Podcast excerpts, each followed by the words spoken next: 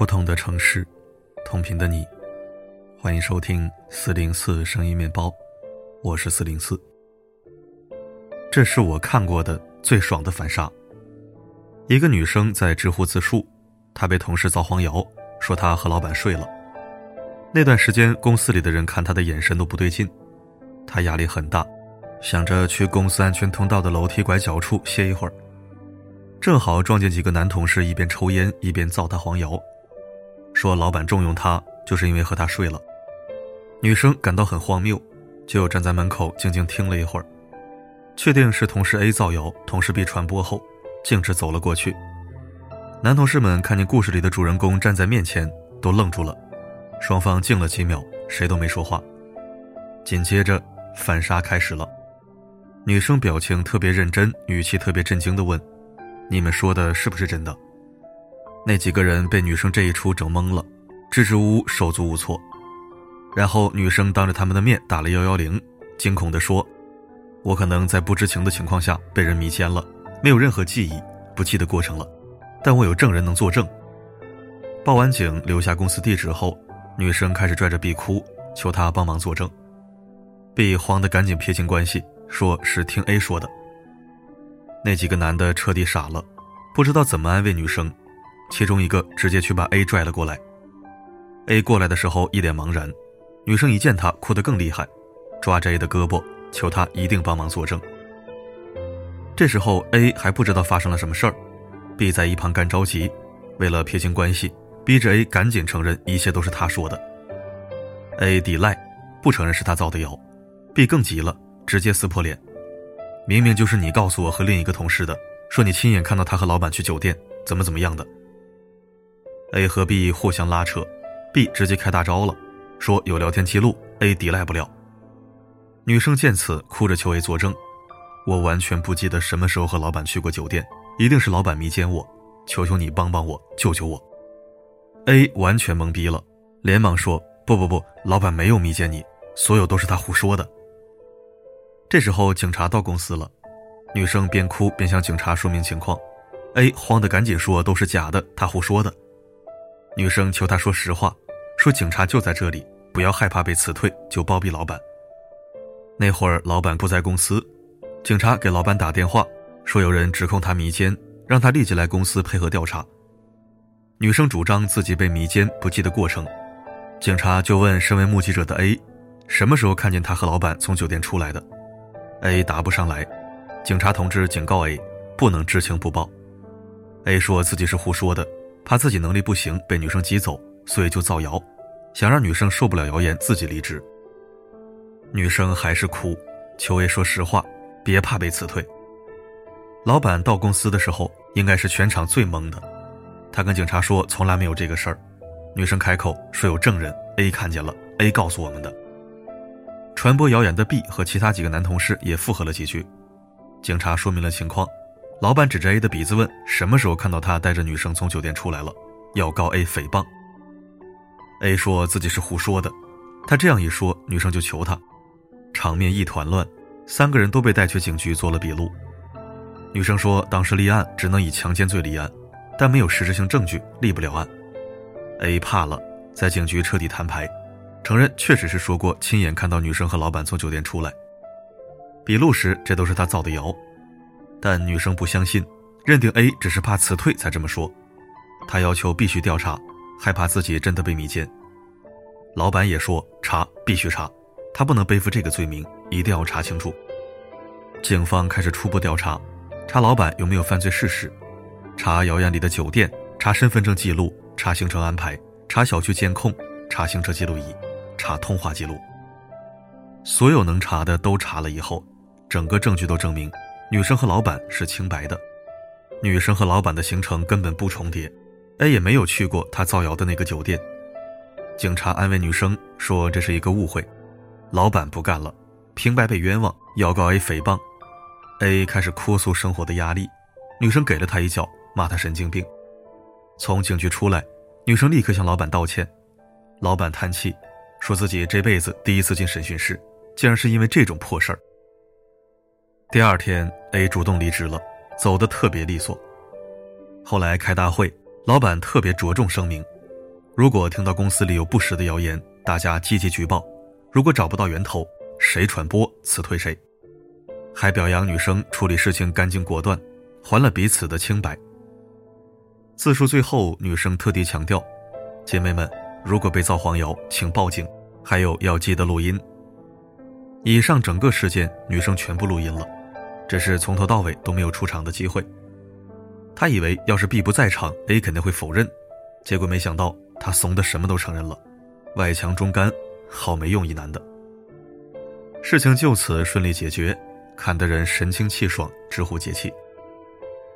从杭州取快递的姑娘被造谣成偷情少妇，到合肥订婚宴女子被诬陷成八号技师，从双学位高知女生和外公拍写真被意淫成老夫少妻，到朋友圈晒自拍的女大学生被歪歪成黄网女主角，从粉色头发的硕士女孩被攻击是夜店陪酒女，到博主生活照被恶意一件脱衣全网散播，被造黄谣的经历像瘟疫一样在不同的女孩身上重复上演。他们明明什么都没做，却被死死按在赛博钉板上，遍体鳞伤。看多了这些令人痛心的遭遇，才更觉得上文故事里的女生做法大快人心。第一，坚决不走入自证陷阱。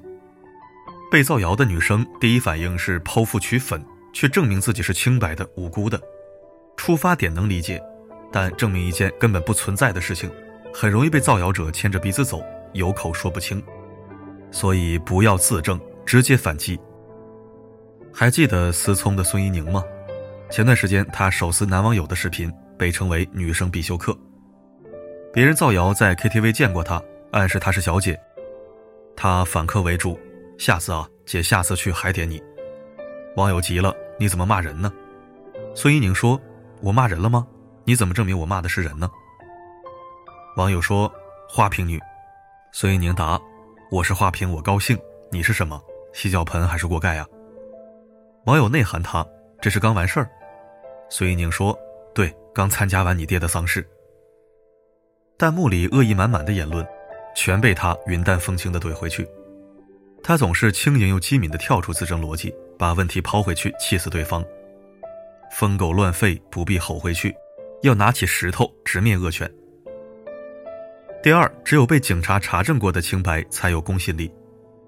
被造谣污蔑，别害怕，拿起法律武器，通知平台及时删除相关造谣帖子，举证举报，委托当地公安机关对相关网页和视频以及评论截图保留证据，交予公证处予以佐证。这个搜证的过程和结果，涉及对方的诽谤罪或者传播淫秽物品罪。固定证据后，公安机关才能依法立案。证据包括哪些？一位律师就能列出清单。捏造杭州取快递的吴女士是偷情少妇的两位被告，被判处有期徒刑一年，缓刑二年。苏大恶意 P 图者被开除学籍。南华大学造黄谣男生被中科大取消保研资格。对待那些心思龌龊的人，你越是害怕，藏匿暗处的他们越是兴奋。所以，我们一定要有维权意识，不要吃哑巴亏。不畏缩，不退避，忍着痛也要把丑恶人的嘴脸揭开，他们终会自食其果。第三，坚决外耗，绝不内耗。很多女生经历了这样的事情，总会自我怀疑：为什么是我？为什么不是别人？难道真的是我自己有问题吗？甚至自我厌弃，钻进牛角尖。不，你没错，错的是一张嘴就喷粪的他们。对待那些没有逻辑的针对、歪曲事实的谣言。网络发疯文学里有句热梗，放在这里非常合适。不要苛责自己，要怪罪他人。人性本身复杂又幽暗，不能别人做出什么，我们就全归咎在自己身上。余华在书里写：当我们凶狠地对待这个世界时，世界突然变得温文尔雅了。反杀造谣者是一件难事，但就像前几天。张静初首次讲述自己长达十几年被造黄谣、赢得官司时说的：“我们现在去维权和申诉，可能会遇到一些困难，感到一些挫败，但是现状并不代表不能改变。如果大家什么都不说，就会觉得这些事情是正常的，这个改变就永远不会发生。如果每一个人都发出自己的声音，它或许很微弱，但声音多了，就有可能被听见。”如果它能够被听见，就有可能带来改变，不是吗？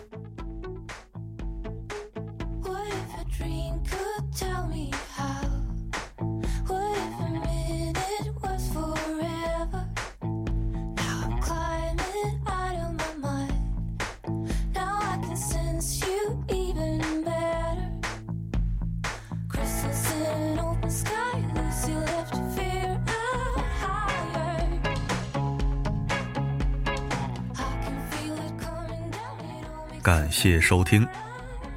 对待恶人，我从来不惯着，在安全的姿势下，谁够硬够刚，谁就能笑到最后。对待小人，我也是从来不骄纵，不能来明的，那就背后捅刀子。惩恶的目的是惩恶，不用非得让他知道是谁干的。这样的处事风格也经常体现在我的过往原创文章里。没办法，从小自己在外面独自生活。亏吃的多了，人自然就懂得自我防御了。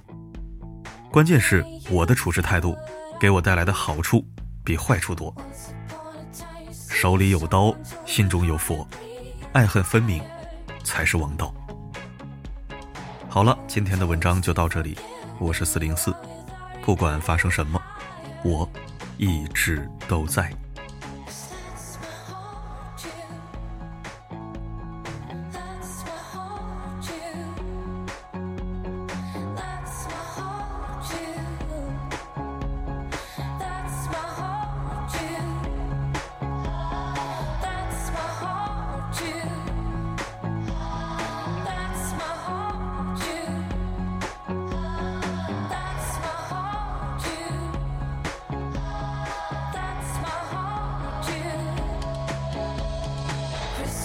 an open sky, Lucy left to figure out higher.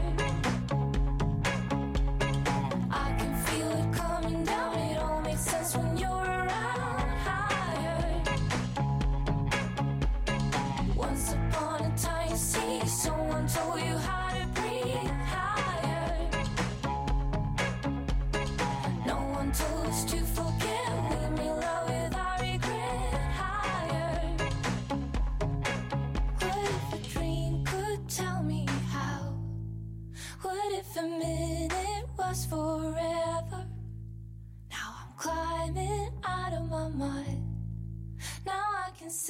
you even